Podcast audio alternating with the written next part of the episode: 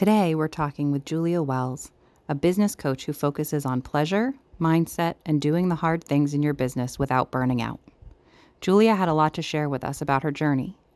From knowing how to work with a team by truly knowing the individuals, to learning how to hold yourself through the moments when things get really hard. I hope you'll find something here to support you on your journey as Julia shares what she'd tell herself from where she is today. Welcome to season two of I'd Tell Myself. This season, we're doing something a little different and diving in with a twist. All of our guests this season are entrepreneurs. We'll speak with five amazing individuals who have started and are successfully running their own businesses to learn about their journeys and to share some of the lessons that they've learned along the way. I'm your host, Danielle Frankel. I've long believed that there are many ways to learn the important lessons in life, and while some lessons are only gained through personal experience, others can be learned less painfully from those ahead of us on their journey. I hope you'll find something here to support you as we ask these individuals what they tell themselves from where they now sit. Welcome, and thanks for joining us. All right, so to kick off this um, episode, maybe can we just do a few fast facts for our listeners? What's your name? What's your business? My name is Julia Wells. Um, we have explicit versions of that, but we won't say them on the podcast. We will put those in the show notes. My business is named after me, but fun fact if people don't know, the legal name is Conscious Compass LLC. That was, we can get into that zig and zag at some point in today's episode. Okay. So sometimes my partner will see mail come here and he's like, oh, mail for Conscious Compass. I was like, that's not me anymore. Like, we don't say that here. it feels so wrong. But yes, that is the name. Um, and sometimes I think clients see it on payments and they're like, what is this? That's what fun. other fun fact? Anything? So, what is your business? What do you do? Oh, business coaching. And I have a pleasure centric approach where I really like biz- running your own company is hard period. and uh, my focus is just how can we bring the fun into it? How can we bring the pleasure into it? The power of you tapping into your pleasure in a more embodied way. We can get into that deeper if you want to. But this way of like, how am I going to use my own fuel of pleasure to sustain doing hard thing after hard thing after hard thing in entrepreneurship? Nice. So, you know, very different from the hustle and grind uh, themes that we are anti-hustle and grind. Yeah, we are pro do hard things. There's no yeah. way around that, but it's the trying to take out the hustle culture mentality of just like the way to success is to burn yourself out, period. Because I don't like that. I, I'm a fan of not burning out. I'm, I'm here for that.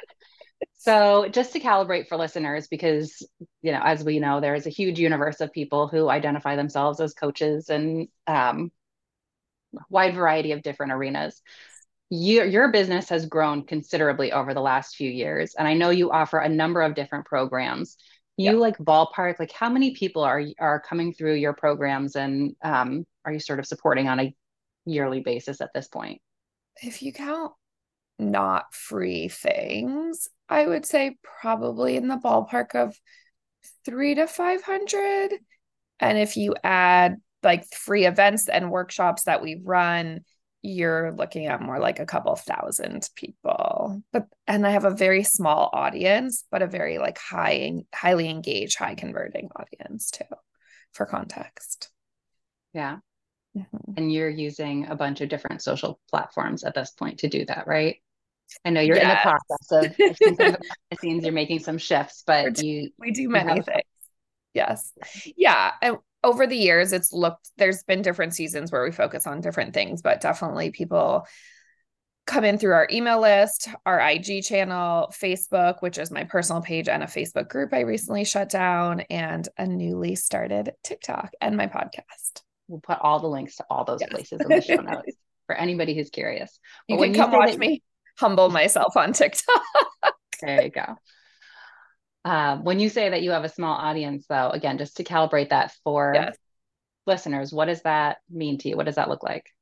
Yeah, so we do around a million dollars in revenue, gross revenue, which for most people in the industry would mean they would have tens of thousands at least, if not hundreds of thousands of people in their audience.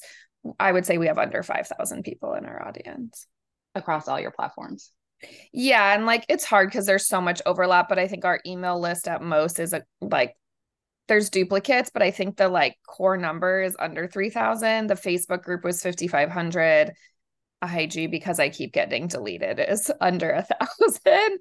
And then my personal Facebook page, I actually saw yesterday has like 8,000 followers, but I don't even know what that means on Facebook.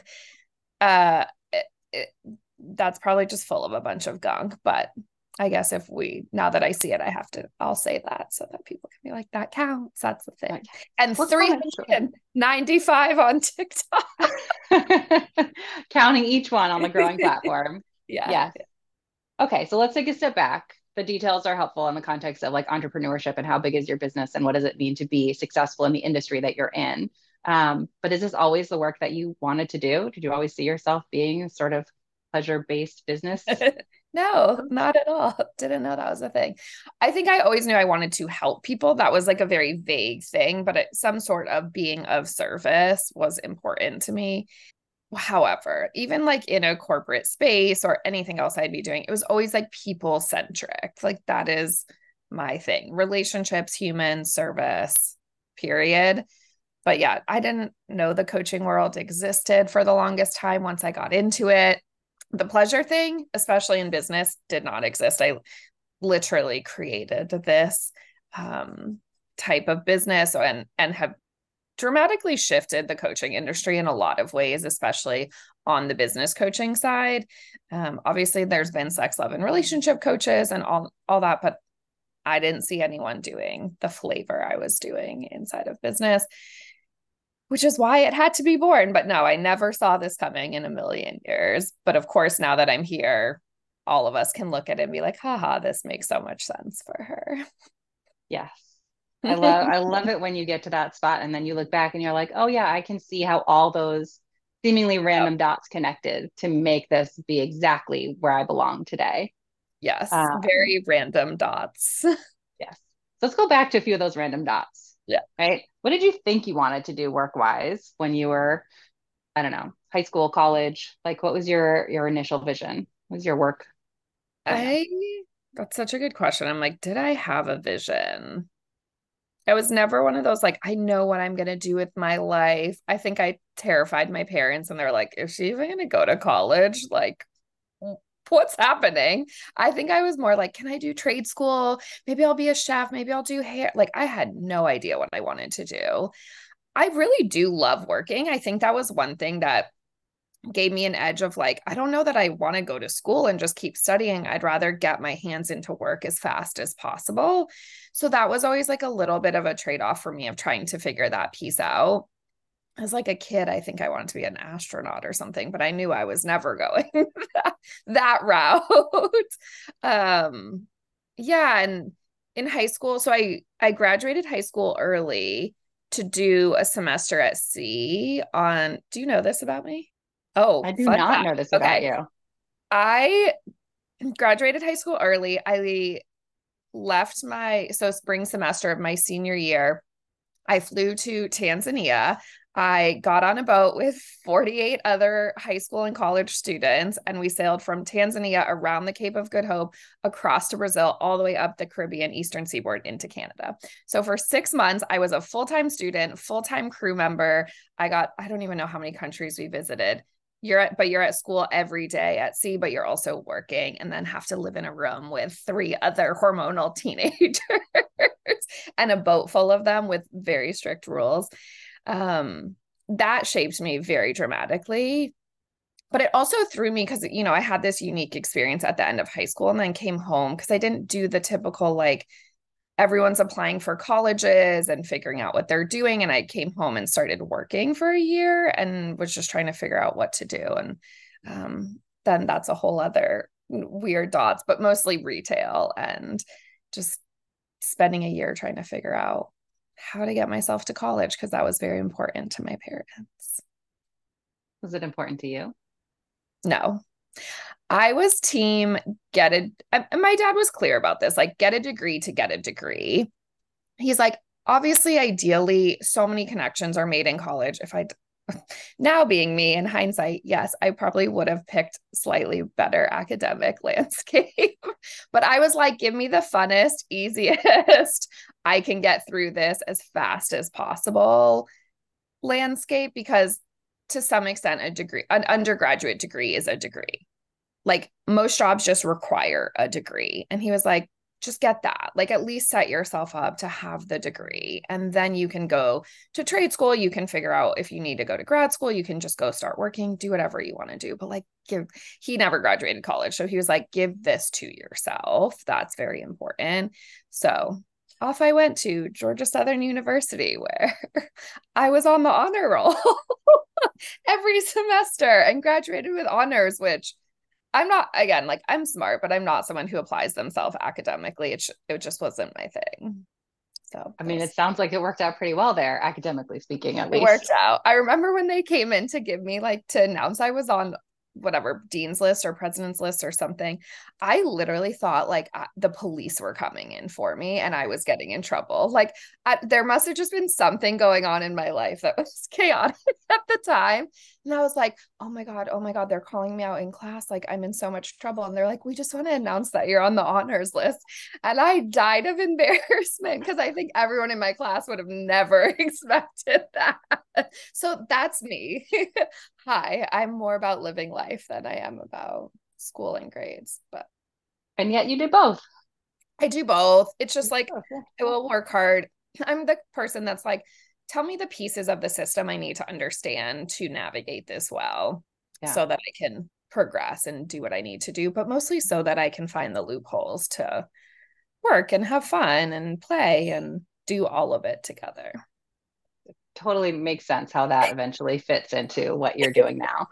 Um, I have to ask though, before we keep going forward, like you lived on a boat for six months. What what did you have to do on the boat for work? Like what oh, what was that God. like? Okay we'll try to i don't know if i can put this in the show notes but i'll find a way it think literally pirates of the caribbean looking sail sh- sailing ship and like this is a, a boat with multiple huge sails you get on as a student you're not allowed to get off until you can memorize all 108 ropes and what they do lines you have to run safety drill after safety drill. So like at sea they're literally like you'll be in class typing away on your laptop the boat's kind of sideways and they're like all hands on deck and you got to run out there and they're like okay hoist the da-da-da-da sail whatever and you're just like okay here i go line up let's pull on some ropes and then two hours a day you have to scrub clean paint rust bus like you are child labor but you signed uh, up for this. This is the experience you wanted. I mean, some of it I got. This is also a very Julia thing. I didn't ask questions really. Like, I'm just kind of like a whatever. It's a few months. You won't die. Like, it's fun. My dad had told me about the program. I was like, there's no way I'm leaving my senior year, leaving all my friends. And he was like, whatever, you probably won't get in. Just like apply. I was like, okay, thanks. All right. He knows he knows how to motivate me. He was not being mean. I have the most supportive family. Um, and of course I got in. And then I was like, okay, I'm going. I had no idea what I was getting Like absolutely none. I showed up and I was like, what in the world did I sign up for? It was it was a rude awakening, but it was exactly what I needed. But yeah, so then you have two hours of night watch where you have to wake up like in different shifts. So it could be for a month, you have to wake up from like midnight to 2 a.m., 2 a.m. to 4 a.m. And you literally stand watch and steer the ship and make sure there are no pirates and floating containers in the sea that we're going to hit. And you oh have to do galley duty and cook for everyone once a week. And so, yeah, that was sounds different. like a pretty intense experience so intense. Fun fact the ship sunk five years after I was on it. Everyone got off alive, which okay. tells you how psychotic we were about safety and our drills. We ran them all the time for turns reason. out that's a good thing. Turns out recently at one of my apartment complexes a few years ago, a fire the fire alarm went off in the middle of the night and it was so chaotic. And I literally was like, listen, you need to run safety drills. If something real happens, this is how people survive. he was like, it's not that serious. I was like, no, but it is. Um, Amazing. but yeah, it was so intense. So every day at sea, that's your life. But then when you're in port, you have to be in with a group of humans. So you have to learn how to navigate things together, have these hard conversations, negotiate, compromise, also get yourself to safe places. Sometimes we were in sketchy ports and there's extra safety rules, but you can do whatever you want in port besides party because that was not allowed. And if they find you, you are in big trouble. Um, but yeah, so like just taught me so many skills of of being able to work with any type of human. Like you literally have to survive by getting along with everybody in a small quarter for days and weeks at sea while we're like puking on each other and navigating being 16 17 18 year olds amazing mm-hmm. that's amazing. Okay so, so you had this incredibly formative experience and then you went off to college and made the dean's list and the honor roll. Somehow. And then what did you do? In rural south georgia. So I, yeah i and took you, it. You grew up in new england right? I grew up in yeah, I grew up in Amherst, Massachusetts, like most liberal little bubble, very academic. Like my hometown is like under 2000 people, but I think it's the most educated per capita or something like that. Like everyone there is college professors. So I come from this like cute little bu- liberal little bubble. I moved to rural Georgia. Have a whole different experience. Like day one, I was calling my mom, like, oh my God, I cannot live in the South. We got to go. And I made it three and a half years somehow. I did drop out once and moved to Argentina for a semester. it's a big um, move. Yep. My sister and I just decided to spend our summer getting certified to teach English. And then we moved to Argentina to try to teach English with no plan and couldn't get a job. So we just volunteered and traveled until we ran out of money. This is my life. I mean, sounds like an amazing experience. What'd you learn in Argentina? Oh my gosh, so many things. How to not murder my sister being one of them. We are the that most important humans. She also did the ship. Um, great life skills. Yeah, we had a great time traveling and enjoying ourselves in Argentina, but it was not the most productive, I guess. I don't know. Um, but yeah, so in between the boat and college, I took a year off and I worked in retail and I worked my way up in retail. So that was kind of my first taste of leadership and management positions. It was also my first taste of bad leadership and management. Um, in a way, it was like, oh, okay, so we don't control with force. Interesting, noted. Like building relationships is how you get people to do the things that need to get done um so that was really helpful and actually like i think informs a lot of the later things that i did. So after i graduated from georgia southern it was 2010 so like a little bit post recessiony and everyone was trying to figure out what to do. I of course was like well i shall move to california finally. This is my, this is really my only dream. And my dad bless him he's like, well, just go to the career fair and just practice applying for jobs. Like, who knows? It's a recession. You might not get one, but just humor me a little. And I was like, okay, whatever. Gosh, he really he knows exactly how to play you, huh? It's so annoying. And I'm also so competitive. So I'm like, like, fine. Like, don't tell me I'm gonna suck at this. Like, I go get a, a sweet little go through the whole interview process at Geico for their management training program, get a job offer in Macon, Georgia. And I was like, no, no, no. Like, we're supposed to be moving to California. And through talking to many wise adults, they were like, you should take the job and just see. Just give my dad's thing is like, give it one year, just give it a year and you can always quit. What's a year? It's fine. Get that on your resume. So I convinced the people in Macon, Georgia that I would love to live there and work at a huge regional call center, I think like 5,000 people. They're like, So you travel the world and you live on boats and you do these cool things and you want to come here? And I was like, mm-hmm, Yeah, mm-hmm, I do. So unsurprisingly, that wasn't for me in every way. I'm but, so shocked to hear that. Just blown away. Very, very successful. But I was so unhappy, which is how I actually got into the coaching industry. So because I was working there and just miserable, and also Georgia and the way the people eat and culture is just was different than how I grew up in kale and tofu land of Massachusetts. I had to learn how to take care of my health. It was terrible after college. And so I found the Institute for Integrative Nutrition, which was like a gateway drug into the coaching industry for like so many people. If you track them back, they started there. It was a joke of a coach training, but it showed me all these other places that I was like, oh, wait, this is a career path. Like you have location independence, time freedom. You can talk about whatever you want. You get to use social media, which also I'd been doing a lot of through my own personal fitness journey. I was like really big into this one community. So I was learning how to build relationships on Twitter and Instagram and posting and sharing my life. And I was like, I would like more of this, please. Like, whatever this is, I don't get it. So, anyways, I also continue to work very hard at Geico because I that's what I do. And got all my promotions. Then I was able to get them to transfer me to San Diego. So I was like, California, yes, I've made, you made it. it. Um, I get put on a three to midnight shift. My days off are like Tuesday, Sunday.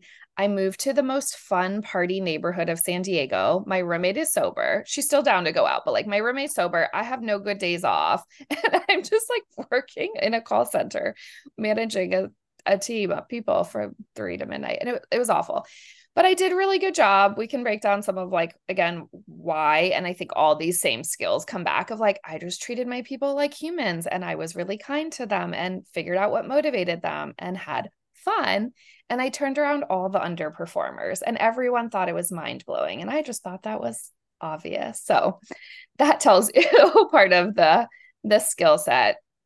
I love when you speak my leadership language. I know. I'm so happy yeah treat people reasonably like human like beings. people it's they're like how did you get him to turn around his numbers i was like i don't know i sat and talked to him i didn't write him off like everyone else did wild i know but yeah so then i had i was only in i was in san diego for eight months they opened a new office in texas and i told myself i will apply for the job because because i came out of this management training program everyone's always watching you and telling you like here's the next thing to do for your fast tracking your career. So they were like, apply. I'm applying for a promotion. I had no business, technically not qualified. So everyone's like, you're not going to get it. So I was like, okay, in my head, if I get the promotion, I'll go to Texas.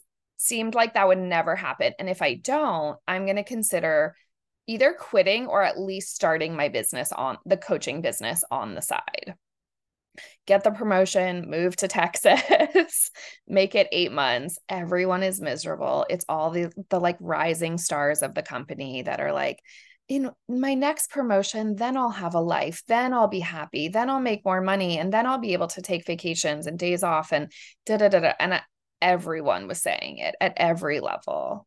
And I was like, no, I can, I, I forecasting. Yep, nope. I know exactly where I'm going if I stay here and a friend who'd also done IIN, she was a health uh a nurse and she was like, "Let's just quit our jobs and become health coaches." I still had no idea what this meant.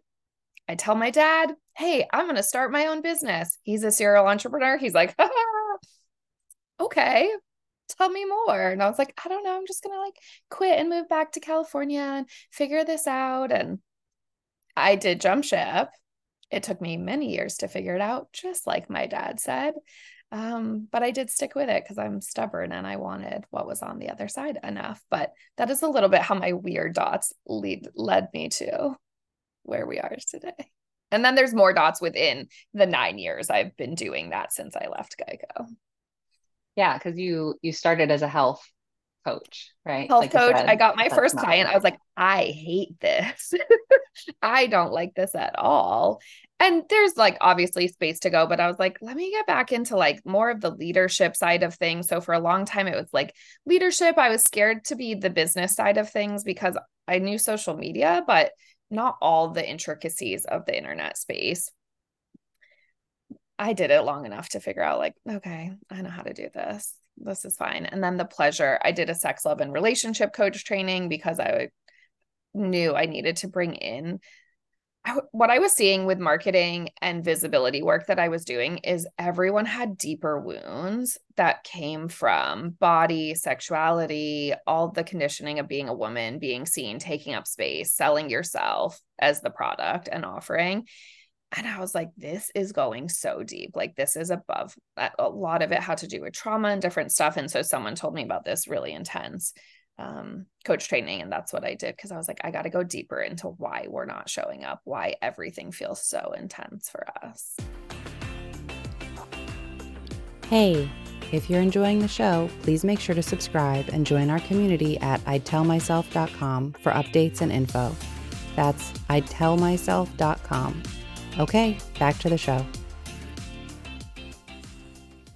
It's so interesting because it, you know, the story sort of like your story has these sort of parallel tracks almost, right? Where you're like clearly following what interests you, right? Like you clearly lean in when something interests you and you're like, let me learn more about that. Let me check it out. Like, I don't need a ton of information. Like, if something's calling to me, let me just dive in, right? And like, you stuck with the business route for a while. You stuck with the, you know, traditional career. But even when you left the traditional career, you didn't shift the your business, right, to overlap with that like where your passions were calling you for a long time, right? Mm-hmm. You stuck with the health coaching and then the, you know, other aspects of that, right? Before you were willing to own it as your own I, thing too. Yeah. So I was doing for a long time. I think I was maybe calling myself leadership coach at the time. I don't even know.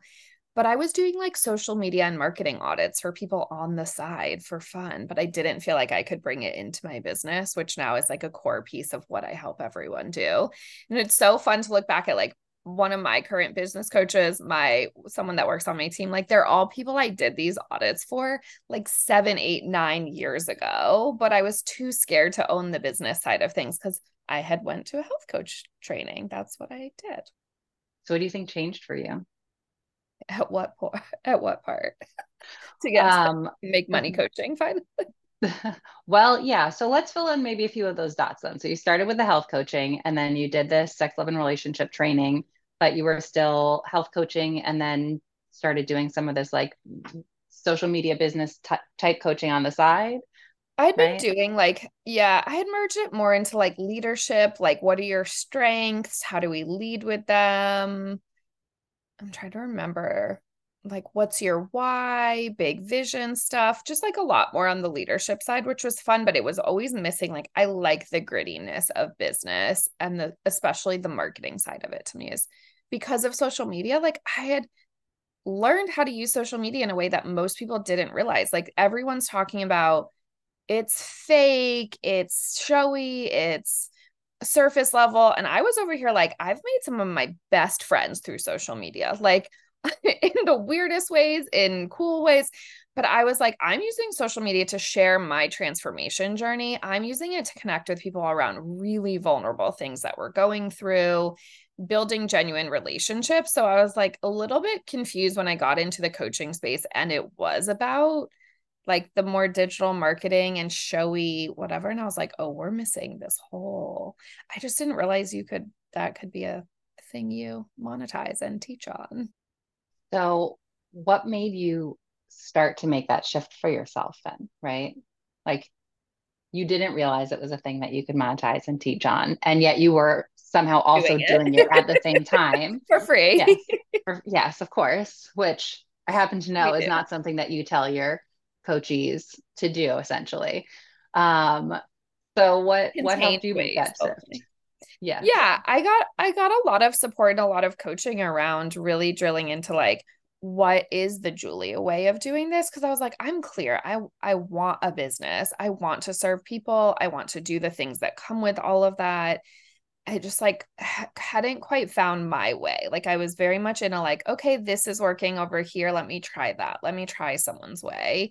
And I got a great coach who was like, let's find the Julia way of doing this. Like, what is that? What if you could bring all those pieces together and build your brand and business around that, around just being yourself and doing those pieces you love to do? What does that look like?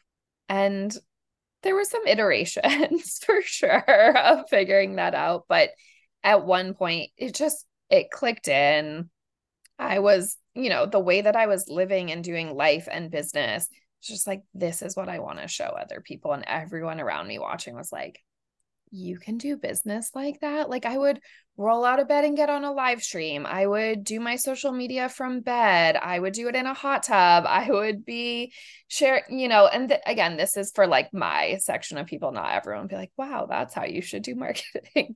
but it was there was this level of ease, this level of trust and confidence and using marketing channels as an authentic way to relate and connect to people. And get out of the performance and get out of the like here's how i need to package myself to be consumed.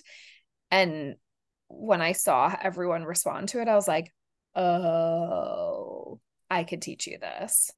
And most of it ironically is unlearning the things we've learned.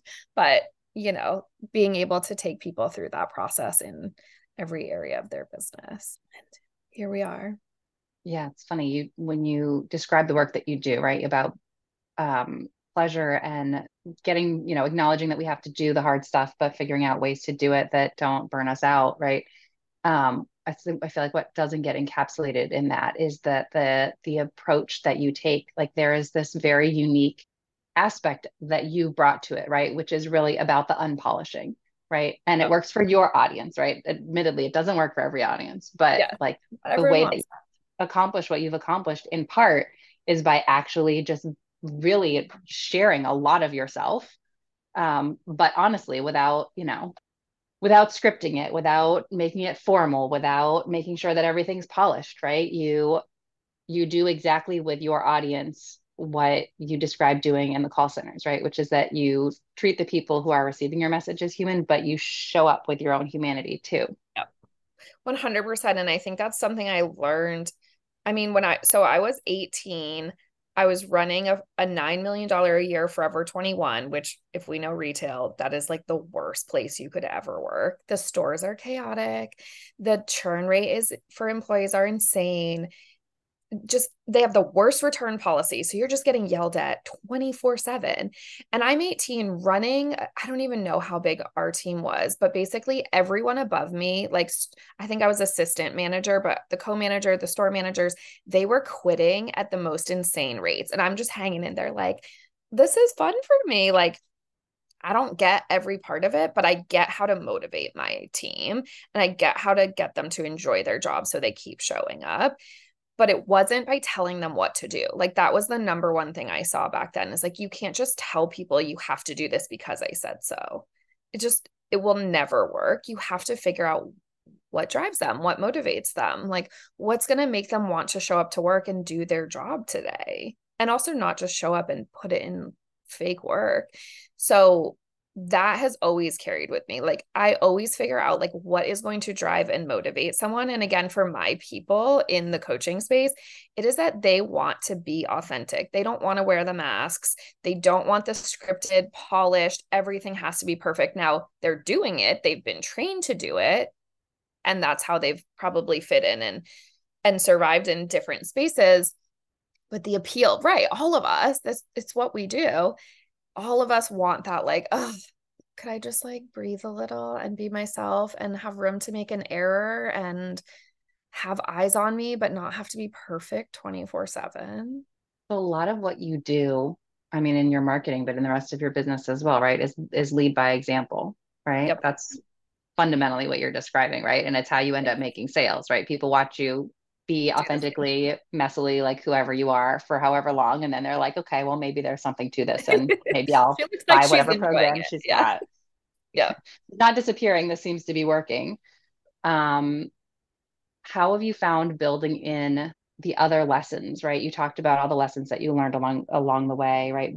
Like um, how to motivate excuse me how to motivate people when you were in the call centers and mm-hmm. um, you know different lessons on leadership. I'd love to hear how you how you pick that stuff up and sort of what you came up with and then yeah. how you blend that into what you teach now yeah i mean a lot of it is definitely trial and error uh, of figuring out especially when you have so many clients it's just different for everyone so being able to sit and be like okay like for my super perfectionist types that come to me. What does this look like? Okay, for my loosey goosey, don't really want to work types, like what's going to work here? But it is just a like a studying of people and and what is going to drive and motivate them and what works for them and i think that's ever evolving and shifting but i find that part of it so fun like I feel like how I lead and how I teach and everything is constantly getting adapted and evolving versus I think what we've seen a lot in the online space is people are like,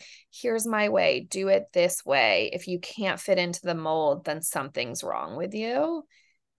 And it works until it doesn't work.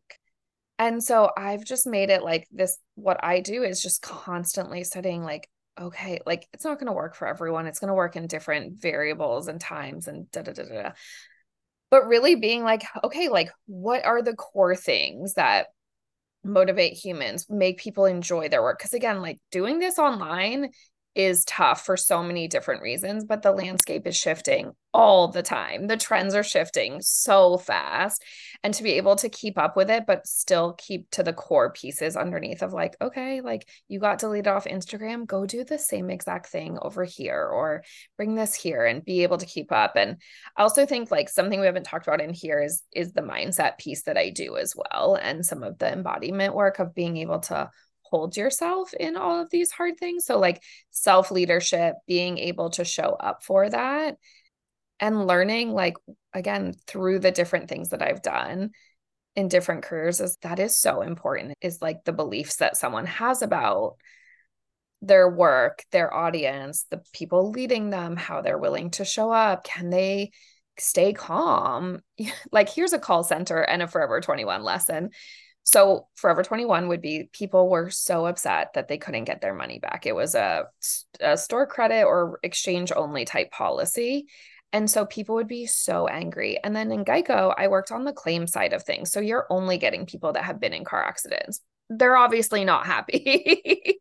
and then in supervision, you're getting people that are not happy that their their rep couldn't get them a car fast enough or there's a delay on a repair or not enough money or whatever the thing is but being able to be like how do i stay calm when someone is upset or they don't like the decision you've made or whatever but that comes into so much of the work that we're doing on social media because I'm teaching people to have authentic brands where they're sharing their stories, they're sharing their beliefs, they're sharing their values, and not everyone is going to like that at all. And so, how do you hold yourself in those moments where someone is really upset with you or you're doing something that's really vulnerable and holding a line that's important to you. So all of those things like, you know, you would never think the dots were connecting, but it's like practice of just being like it's okay if you don't like how I do this. But also I'm not going to shove stuff down your throat like No, it's great. And it's really, I think it's a really important distinction when we say that you're a business coach, right? Because you're not a business coach in the sense of like, let me tell you the six steps to build your model of yes. whatever your business is, right? You have clients who do all kinds Great. of different work in the world. And what you do is help them fundamentally build themselves, right? Yeah. And hold themselves in a way that allows them to do whatever their business is from a healthier yeah. place that was one of the hardest things in corporate. I'm just ugh, thinking about times at Geico where they're like, okay, like this is the thing you have to, the, here's the script you have to say to get someone to do what you want them to do and move them through this process. And I'm like, this is so ineffective. Like it works for some people who that script is natural to, but for the rest of my team, that would be like, I can't no, like this doesn't work for me. There was no, I mean, technically, there was not a lot of allowance. Like if they got their calls monitored, they would be dinged, but they would have happier customers and they would enjoy their job more if there was flexibility of like, let me sit with you and figure out how to do this your way. Let me sit with you and figure out what tweaks. Yeah, we want the same end result but let's talk about how we're going to get you there in a way that works for you and it's the same with business. Like yes you want clients you want customers you want a certain outcome in your marketing or whatever that looks like but let's actually figure out how this works for you versus here's the thing to say step 1 step 2 step 3 like anyone can give you a script to close a sale technically but does it work? Can you hold it? No yeah. no exactly. Like yeah. where do you get bored or where do you freak out? Because this is like the intense part of the conversation where there's a decision to hold someone through or whatever that thing is. So that always shows up for me of like okay yes like there's nothing revolutionary about what i'm teaching in sales and marketing. It's i mean in, in terms of the like what you do but the way that i approach it that is what's pretty radical in that it's not formulaic and it's not scripted and it still works yeah so let's just like travel back through a little bit of the time window after you kicked off deciding that you wanted to be a coach because yes. I know that there is a bunch of stuff that happened in there and we've sort of collapsed that window. But yes. my guess is that you got some pretty important lessons to share. And I'd love to ask you a bit more about that. Yes. Um, so, like, big picture from the point at which you left Geico and decided that you were going to do this, and your dad laughed in your face and yes. totally okay. believed in you, but clearly knew this was going to be really hard. Um, until the point where you considered yourself to have a successful business. Yes. Right. What kind of a time Many window years. are we looking at? Yeah, I would say it took me about four and a half years to really start making consistent money to the point I was like, I have a business, I have a brand, like I can see where this is going. But the first four and a half years were a lot of just trial and error. Like, okay, let me sell a health coach package. Like, okay, didn't like that. Okay, let me try this slight variation. Okay, let me do a workshop on this topic. Okay. But it was like very, I was constantly changing what I was talking about. I was changing my strategy. I was just trying everything that I could, which I think is part of the process for so many people. If you don't come into the space being like, here's my exact niche, I've done this, I know, like, this is the thing, we have to build in time. And the hard part is the coaching industry in the corners that I run in. But a lot of it at this point, the narrative is like, you can go zero to six figures, you can go zero to a million in like a year.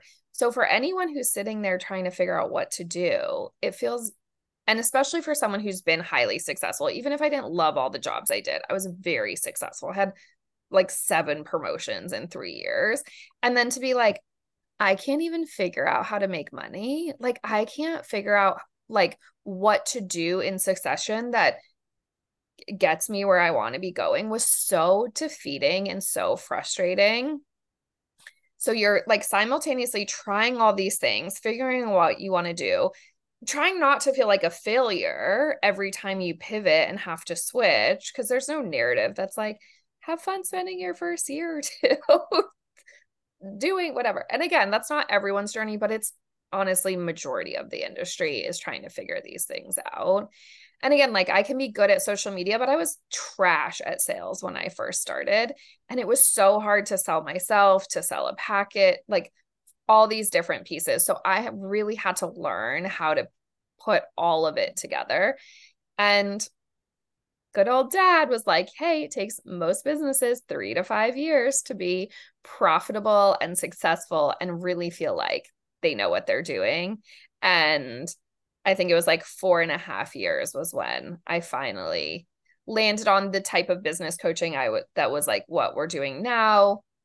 Sold out my first round of private coaching, and then everything took off from there. But the first four four and a half years were brutal, and most people don't make it through it for so many reasons. Obviously, I had a lot of privilege that went into it. My dad was like, again, my dad, bless him. He's like, well, you should go live at his his stepdad had just died and left him his childhood home. He's like, You should live there. You're going to be broke for a very long time. Have fun. Unless you want to like go get a bunch of random jobs, which is a choice and an option. Um, but I had savings that I could spend, an inheritance that I could spend. And so, and I had the fortitude, right, to be able to fail over and over and over and over and over again not everyone can or wants to play that game or has to play it differently but i just want like try to normalize that for people whether you're doing it while you have a job you're spending savings your partner is supporting you you have whatever miscellaneous things. It is so hard to go from being very successful to feeling like you have no idea what you're doing and when it's going to work. Like i used, i think this story is so funny but i used to on dating apps in this time period people be like what do you do and i would just ghost them because i i like couldn't tell someone i wasn't successful I didn't know how to have the conversation of like, I'm starting my own business, but I don't really know what it is. And it's not very much a business. It was brutal, but here we are. I am stubborn and I kept going. Stubborn and you kept going. And that's awesome. I'm, I'm, I'd really love to hear. And I, I think, you know, people listening would appreciate maybe understanding better, like, what did you do? How did you pick yourself up over and over again? Like, did you give yourself pep talks? Like, did you have a coach that you worked with to get mm-hmm. through it? Like, mm-hmm. what are the, how did you, you know, I know that ultimately this feeds into now some of the work that you actually do with your clients, but yep. like, what did that look like as you were figuring it out? Yeah. Definitely having a coach was so important of someone to just be like, okay, I can see you have what it takes to do this, but we've got to like work through all the different pieces. Being in community so whether that was like in being in a mastermind or just having entrepreneurial friends because the rest of my friends were like what is julia doing? I think now like the side hustle life or online entrepreneur is way more common. That back then my friends were like what in the world is she doing the only people really doing this besides the coaches back then were like network marketers that were selling you shakes and whatever other things, oils and things. Um, so to like be like, no, this is like a real business. Not that that's not, but you know, whatever. Um, but yeah, a lot of telling myself like, I think the thing I would always say is like, if I see these other, and not in a demeaning way, but like, if everyone else can figure this out, there's no way I can't figure this out. Like, I had that again, I've done these things that are like demanding, like living on a ship and getting through that and like just being able to like go run off and like figure out how to live in Argentina for a few months by myself at whatever I was probably 19 or 20 or something. And granted, those weren't like hardships, they were like privileged things to do, but I had that internal fortitude of like, I can figure stuff out, right? I figured out retail, I figured out corporate, I figured out all these different pieces. There's no way I can't figure this out. It just might take more time like that really stuck with me of like if everyone's figuring this out can't be rocket science and i wanted previous... on the yeah besides wanting to be an astronaut yeah. actually i am a little math nerd i'm so cute um but yeah i was just like there's no way i'm not going to get there and i will do whatever it takes because i want again i wanted that level of freedom. Like I saw people that could work from anywhere on their computer and could charge whatever they wanted. They could talk about whatever they wanted on the internet. And I, based on the other career paths, I didn't see that happening in any other way. And I was like, I want that lifestyle bad enough to do whatever it takes to figure it out. Yeah. So there was a lot of learning, it sounds like, just sort of over and over and over again when things didn't necessarily the work the way that you wanted.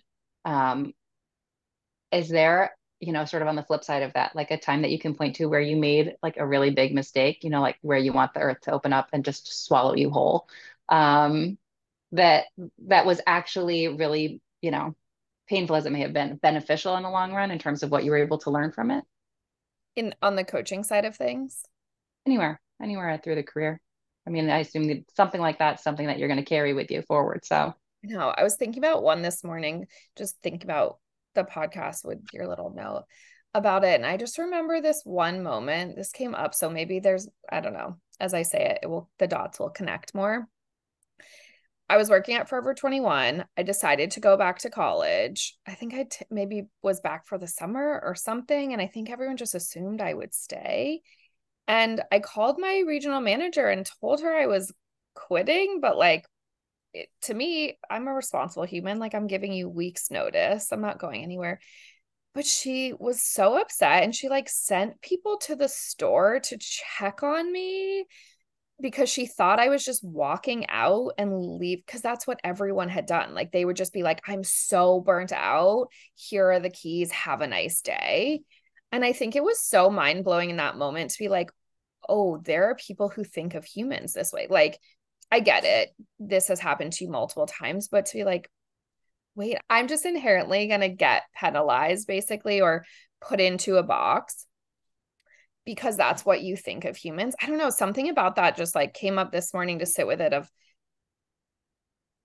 I don't know, maybe it's like how I conduct myself, but I was so distraught in that moment. Like the fact I remember just sobbing in the bathroom that someone could think that low of me that I wouldn't do things with love and responsibility. And I think even recently, so I closed my Facebook group, which is a very large community of 5,500 people. It's just, it's a thriving community. It's beautiful in so many ways. And I was just complete. And it was one of those moments where a lot of people were disappointed. I did it very quickly, but I've been thinking about it for years at different stages. But it almost brought back that thing of like, oh, people really think that I could do this from this, like on a whim. I don't care about you. I'm just like abdicating myself of responsibility. And so I don't know, like maybe that lesson of like, I'm always thinking things through, even if to other people it doesn't make sense. And I think that that being able to like hold yourself in that is like, yeah, it you might project some stuff on to me as a leader you might assume I'm walking out on a store, don't care about my community, whatever, whatever. But like, I'm going to hold myself in that because that's what I do. But yeah, it is a hard thing. Like, that moment was so hard for me in my leadership to have someone not trust me. And I feel like the same way with my community right now is like, oh God, like, yeah, I can, I see how you got here, but no, I actually care more than you think and more than I should most days.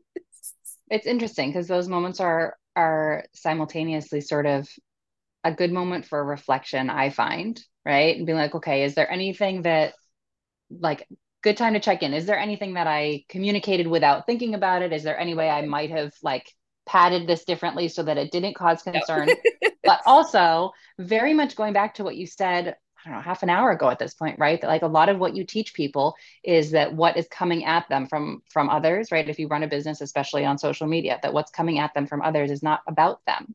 Yeah. Right. That woman's assumption about you was entirely about her perception of the human beings. And it sounds like, you know, well earned, right? A lot of people had totally. done this to her already. Um, so not without cause, but but that was not about how you showed up. It was about her lens on the world.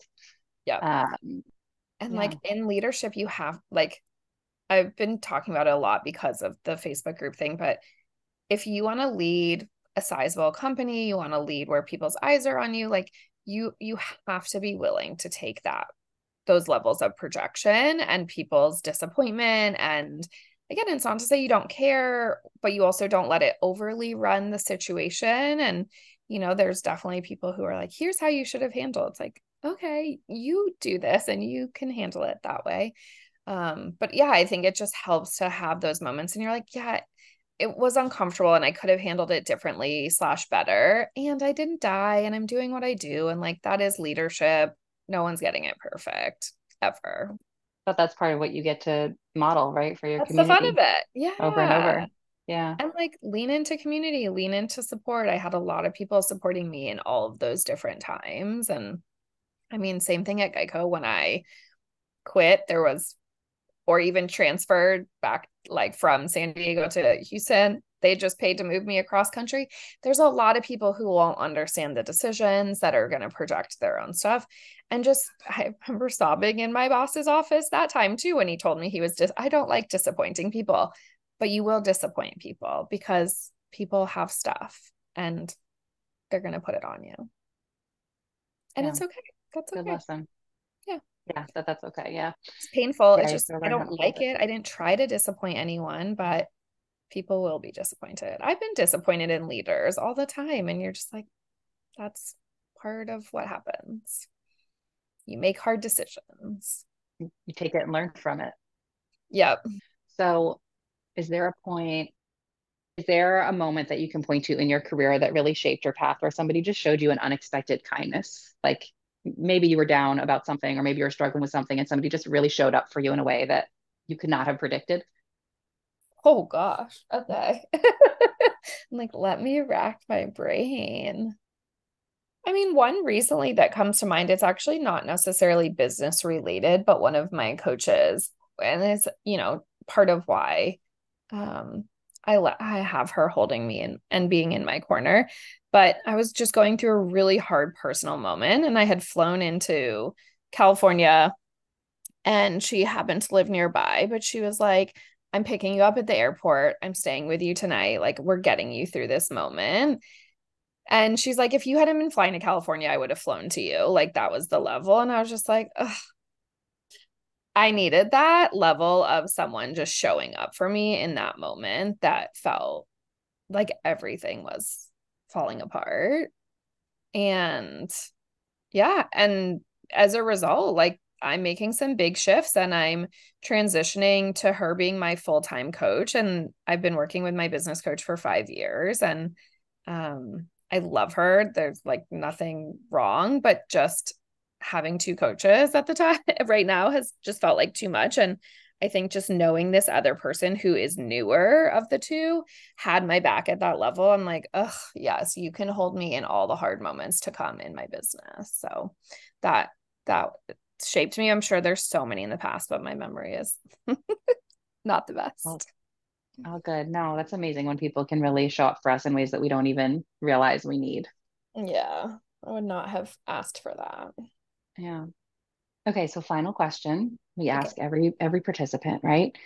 You know, from where you are now, you've had this amazing journey you know, if you went back to tell yourself at the beginning of this, whether that's, you know, when you got off the ship and were deciding about college, or when you were going to the career fair, or when you were deciding to leave Geico, or anywhere along the way, like, is there anything specific that you think you tell yourself from where you are now? Mm. The first thing that popped into my mind is like, it will all make sense. Just keep going. I just think at so many different points that's so helpful of like, yeah, it's not going to make sense in the, usually in the short term. um, and I think, you know, having now had so many big life decisions and even, you know, coaching people through this and just having humans and friends and whatever, it's like it it sometimes won't make sense, but you'll know in the moment you need to do it. Just keep going. Like the dots always connect. It always makes sense at the end of the day. So you won't die. Make the decision, take the leap, do the hard, scary, risky thing. It's always worth it. That's awesome. Well, thank you so much for showing up and sharing part of your story today. I appreciate it. It's great to know but... all these extra little details. Mm-hmm. And uh, I'm I'm enjoying watching you. So, you know, keep going. Here I am, next iteration in the works. I'm definitely in one of those massive burn, controlled burn, releasing some things next iteration where it's like you're really leaning on your own leadership to be like, this doesn't make sense in a lot of ways in the short term, but I just, this is what's right. And I'm going to do it. And the people who get it will come along for the ride. And everyone else on the back end, like, I already know they're going to be like, oh, how did you do it? Wow. Like, well, luckily for you, I shared the whole thing real time on TikTok, podcast, Facebook, wherever. But um, it is so, as a leader, just being able to hold yourself through all the pivots and transitions is the work. So here we are. Awesome. Well, thank, thank you so you. much for sharing all that with us. That was so good. That's it for today. I hope you enjoyed the show and found something to support you wherever you are in your own journey. Don't forget to subscribe where you listen to your podcasts and head over to idtellmyself.com to sign up for updates. Until next time, take care.